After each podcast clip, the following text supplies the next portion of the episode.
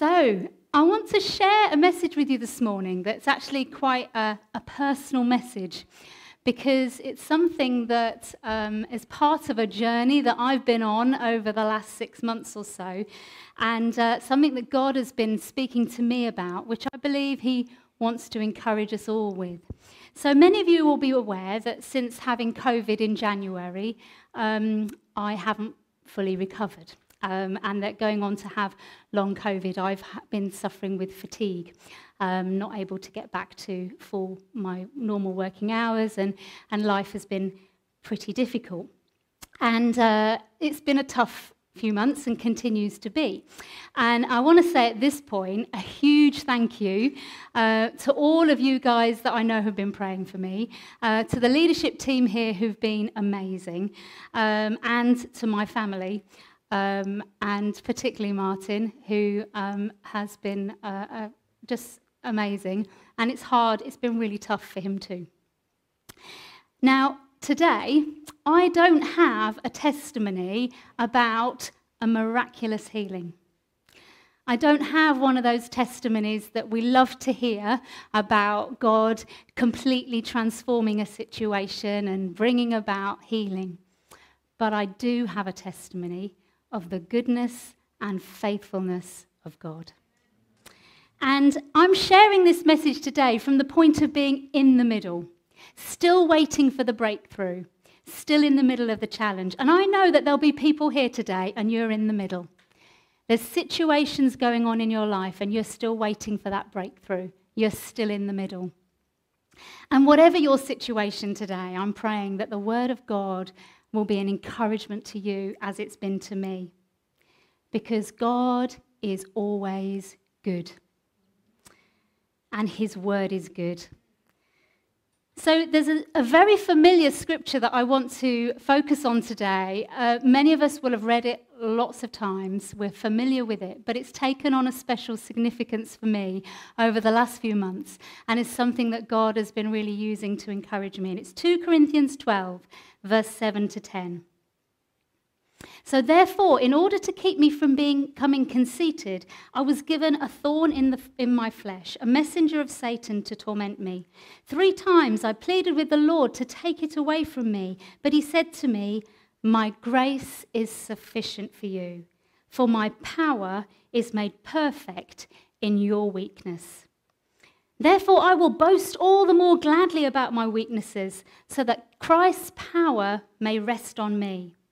That is why, for Christ's sake, I delight in weaknesses, in insults, in hardships, in persecutions, in difficulties, for when I am weak, then I am strong.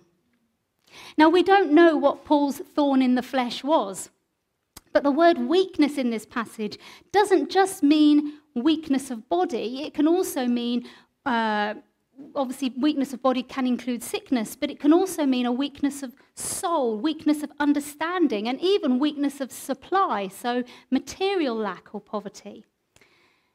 Now, over the last few months, I have been standing on this word that His grace is sufficient for me and His power is made perfect in my weakness.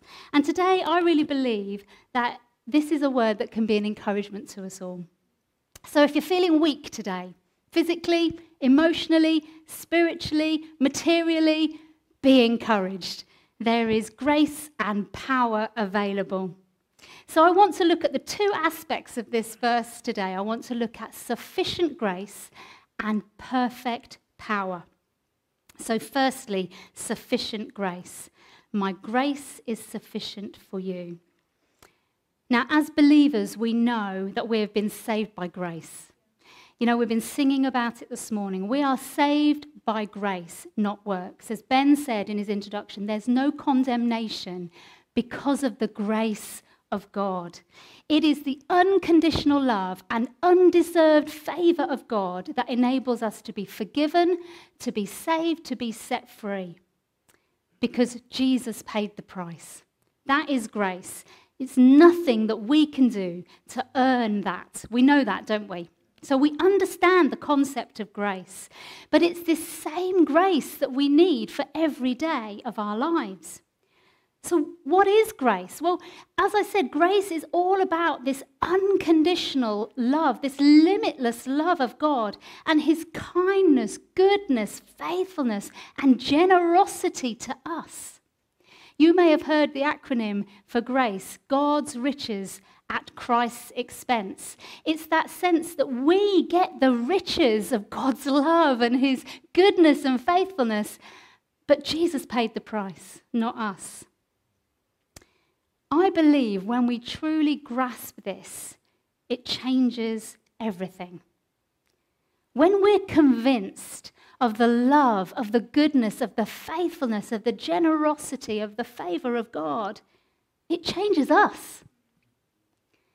His grace is sufficient. That word, sufficient, there means to be possessed of unfailing strength, to be enough. When we are weak, His grace is our unfailing strength. It is enough to supply what we lack. And we can come to God for more grace, for a deeper manifestation of His unconditional love and undeserved favor. And it's I really believe it's this knowledge, this grasp, this understanding of His unconditional love, His goodness to us, His favor to us that enables us to keep going in the face of disappointment, difficulty, weakness. That's been my experience. See, whether our situation is good or not, God is good. He is still good. And He's working for our good. Do you believe that this morning? God is good and He is working for your good. A few months ago, when I was feeling particularly fed up and struggling with uncertainty and frustration and feeling pretty rubbish, God spoke to me from Psalm 23 once again. And in verse 6, He says, Surely His goodness and love will follow me all the days of my life. And God very clearly said to me, Look for the good. Because if God is good and his goodness is following me, there's good. There's good to be found. There's good. Whatever my circumstances. So, how do we receive more grace? Well, the way to access this sufficient grace is simply to acknowledge our need.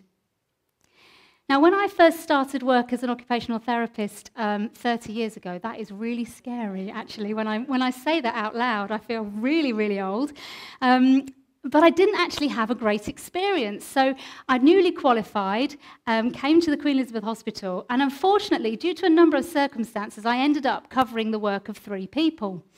And I was not coping. Um, I was uh, really, really struggling. And then after a couple of months, I remember I ended up in my manager's office completely in a, in a complete mess and said, I can't do it, I can't cope. And my manager very helpfully said, Well, we never expected that you would. We were just waiting for you to ask for help. Now, if you're a manager here, can I tell you that is really not a good management strategy? I was not impressed. But it's a good illustration of what we do when we can't when we're struggling. You know, we keep going, we keep going until we can't cope. And in the end, we just go, Help! I can't cope. We only come to God sometimes at that point of desperate need. But the difference, and there's many, between my old manager and God, is that God makes it very clear to us what help there is available. He has made it clear that we can access His help his grace, His support. And yet, so often we don't, do we? Until we're at that point of desperation. But when we come to God in our weakness, He always responds with grace. And the amazing thing about grace is that it's got absolutely nothing to do with us, nothing to do with our abilities. Nothing to do with us being able to understand what's going on or being able to figure things out or have the answers. The pressure is off us. The whole point is we can't do it. We can't do it. It's all about Him. It's all about His goodness. It's all about His power, His, his faithfulness to us, His mercy, His love, His strength. And as soon as we operate in our own strength, actually we deny the need for grace. Because to admit, to receive grace, we need to admit our need, our inadequacy. Humility opens the door for grace. Paul said in this passage, and he said slightly earlier on in this passage, he was talking about some amazing spiritual experiences he's had. And then he says in this passage that, that God allowed these, this thorn in order to keep him humble because of these amazing experiences. And as soon as we think we can do things on our own, we're in danger.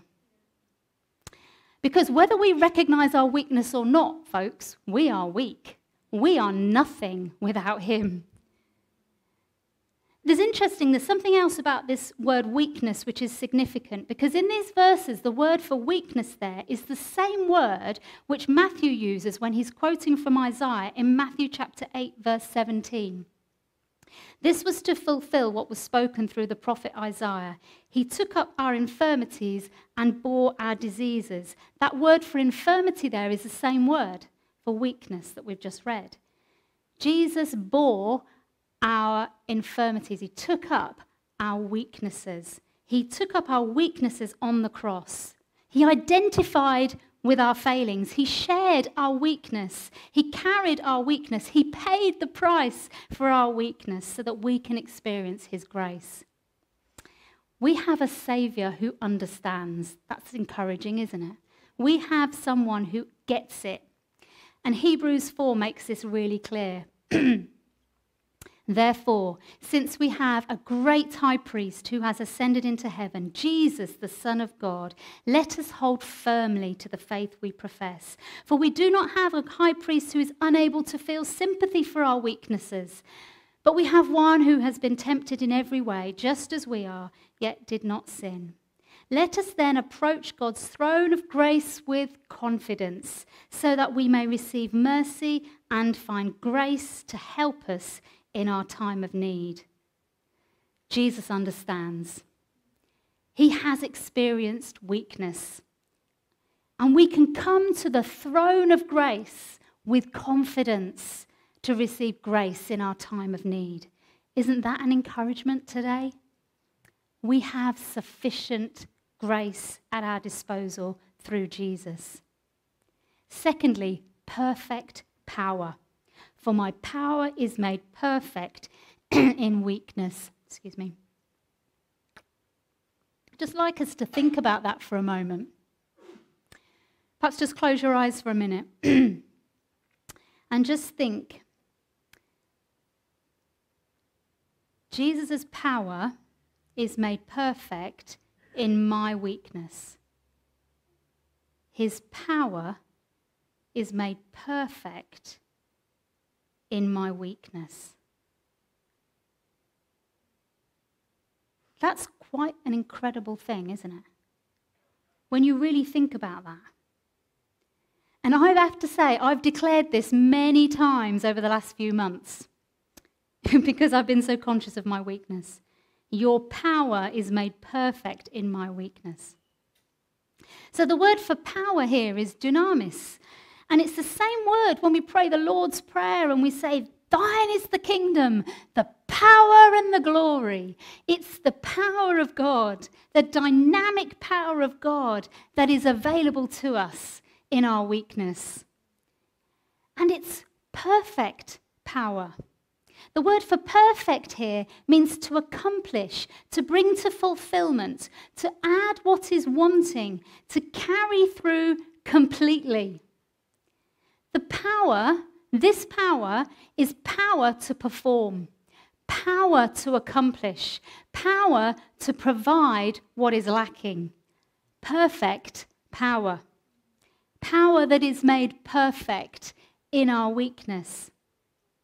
So when we are weak, when we are lacking physically, emotionally, spiritually, God's power provides what we lack in order to accomplish his work, accomplish his purposes in our lives. I want to look at an example of this.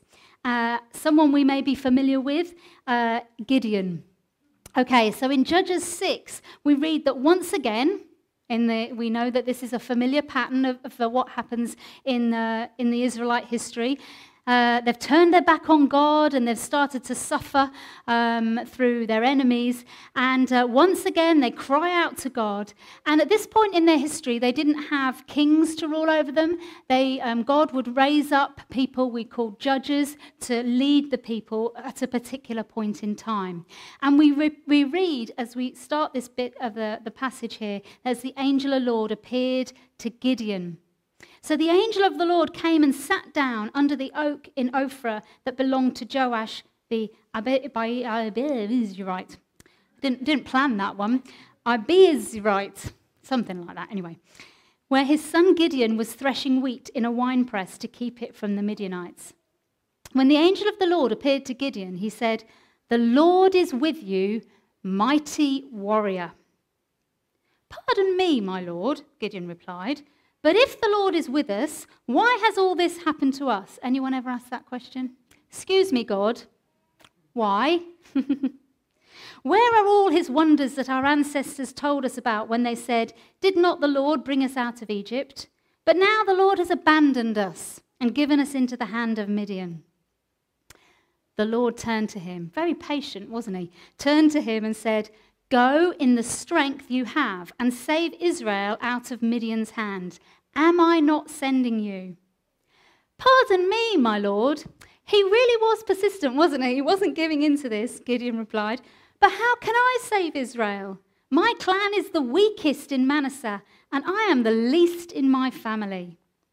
The Lord answered, I will be with you, and you will strike down all the Midianites, leaving none alive. God was calling Gideon, but Gideon did not feel up to the task. Anyone ever felt like that?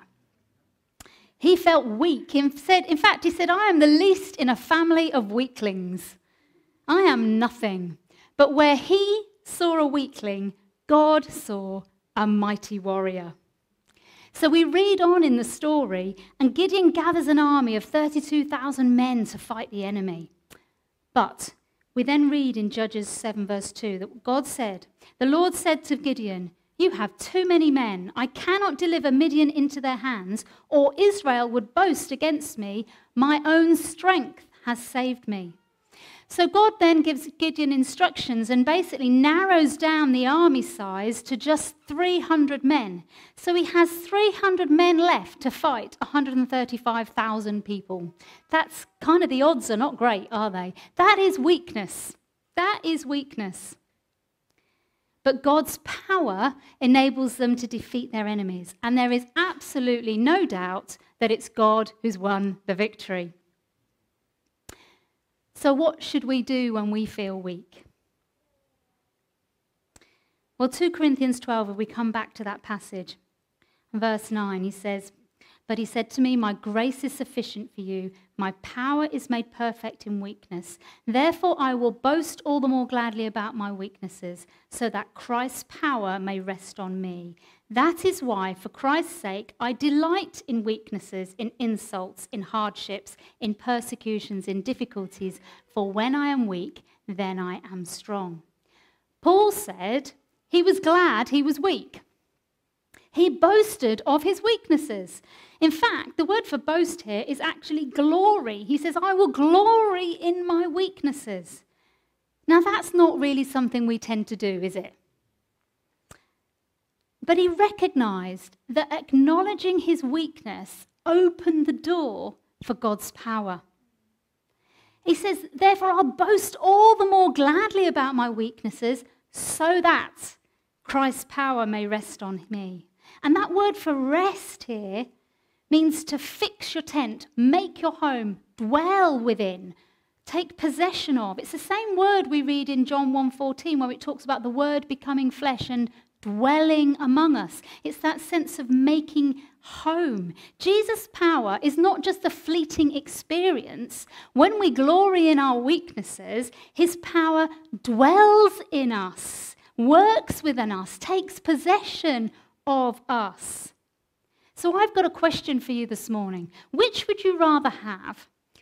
Your own human strength or weaknesses, difficulties, trials, and the indwelling power of God? Quite a difficult question to answer, perhaps. Paul goes on to say that he delights in weaknesses, in insults, in hardships, in persecutions, in difficulties. Now, I don't know about you, but I would not say I delight in difficulties. Anybody else? Anybody delight in their difficulties? In fact, the word for difficulties in this verse actually means dire calamity or extreme affliction. And I'll be honest, I'm going to be really honest, I do have not been delighted about my fatigue. You know, one thing I'm learning slowly, if we could really understand the truth that our weakness is an opportunity for God's power, then surely we would be able to delight in it. For when I am weak, then I am strong. When I am powerless, needy, feeble, sick, that's what that word means, then I am strong, which means able, powerful, mighty in wealth and influence, strong in soul, able to do. It doesn't really make any sense to us, does it? But what we have to be remember is that God's kingdom is an upside down kingdom. You know, if you want to become greater, you've got to become less. If you want to be a leader, you've got to be a servant. If you want to be rich, you must become poor. If we want to become strong, we need to delight in our weakness. if we want to experience God's power, we must delight in our weaknesses. But there's a warning here too, because the implication is if we don't acknowledge our weakness, our dependency on God, then we miss out on the dynamic power of God working in and through us. Now, maybe this morning you're not really struggling with a particular weakness in your life, but maybe you feel a bit inadequate for serving God. Well, there's good news for us all. 1 Corinthians 1, verse 26 to 29 says, brothers and, this, brothers and sisters, think of what you were when you were called. Not many of you were wise by human standards. Not many were influential. Not many were of noble birth. But God chose the foolish things of the world to shame the wise. God chose the weak things of the world to shame the strong. God chose the lowly things of this world and the despised things and the things that are not to nullify the things that are so that no one may boast before him. God has chosen every single one of us, but not because we're strong, not because we're amazingly able or gifted. He's chosen us because He is strong and He knows what He can do in us. And He gets the most glory when He uses us despite our weaknesses or even because of them. He created us to be dependent on Him, just as Jesus was dependent on Him. To walk in His power so that all the glory goes to Him. If we're really honest, most of us would much prefer that God just answered our prayers for healing, for deliverance, for breakthrough, wouldn't we? Yes? Just do it, Lord. Sort it out, please. Thank you very much. But that's not the way that God always works. We would rather that than have to struggle on, to keep on battling.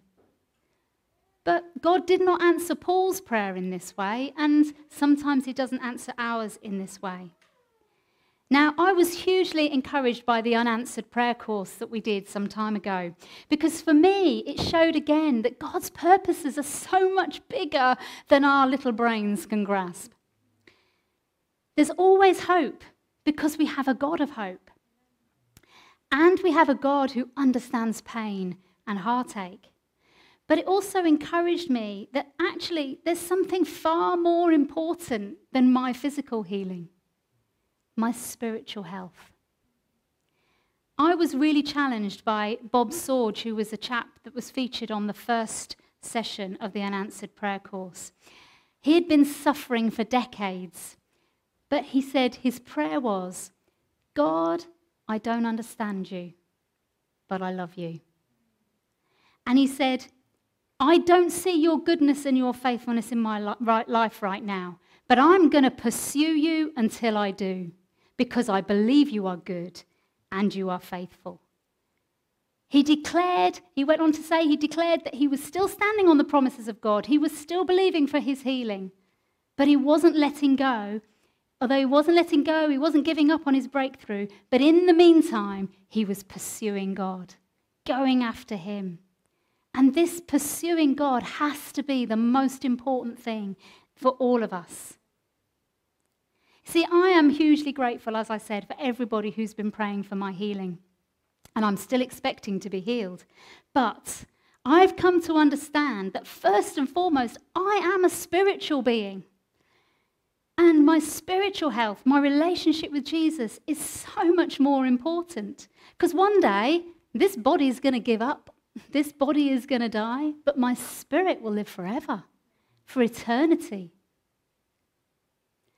So, if you are feeling weak today, there's good news.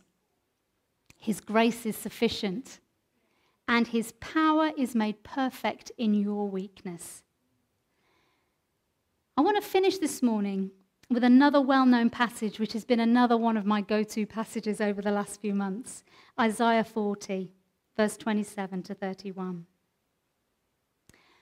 Why do you complain, Jacob? Why do you say, Israel, my way is hidden from the Lord, my cause is disregarded by my God? Do you not know? Have you not heard? The Lord is the everlasting God, the creator of the ends of the earth. He will not grow tired or weary, and his understanding no one can fathom.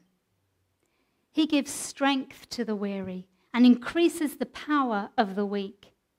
Even youths, and I'm not a youth anymore, grow tired and weary, and young men stumble and fall. But those who hope in the Lord will renew their strength. They will soar on wings like eagles. They will run and not grow weary. They will walk and not be faint. See, in the midst of our weaknesses, our disappointments, our difficulties, we can feel abandoned by God. We can feel a bit like Gideon. Yes, but God, why? Where were you? Why has this happened? But this this passage makes it clear our way is not disregarded by Him. He sees our suffering, He sees our weakness, our difficulties, our inadequacies. He knows, He sees, He acts. So if you, like me, are in the middle right now, don't give up hoping in the Lord. He is enough for us in the middle. And the word for hope means to wait expectantly.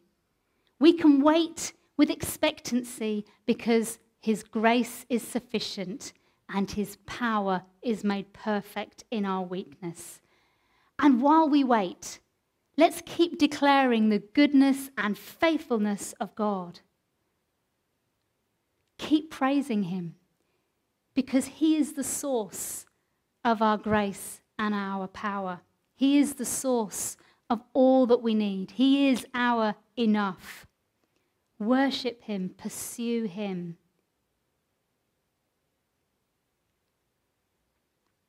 He is enough. Amanda, can I ask you just to come up as we and the band to come. I've asked us first to finish with our song, um, "The Goodness of God," because I feel that it just, for me, it's been one of those, those songs that has helped me to really focus on declaring who God is at this time. But before we do that, I just want to pray. God, I thank you for your goodness and your faithfulness to us. I thank you for your grace that is sufficient. It is enough, more than enough. I thank you for your power that is available to us, that is made perfect in our weakness. And Lord, I pray for every person here this morning, everybody who's watching online. Lord Jesus, that whatever our weakness, we will be able to come to you, to bring it to you, and to declare your goodness and your faithfulness over our lives, to declare that your grace is sufficient for us, and to trust in your power, your provision, that everything that we need is found in you. Lord, we thank you. We thank you. Lord, we want to worship you, to fix our eyes on you, because you are our source. You are who we can come to in our desperate need. We can come to that throne of grace to find help in our time of need. So, whatever our need today, we come to you. We thank you, Jesus. Hallelujah. Praise you, Lord. Thank you for your goodness and faithfulness to us. It never ends. Never ends. Thank you, Jesus. Amen.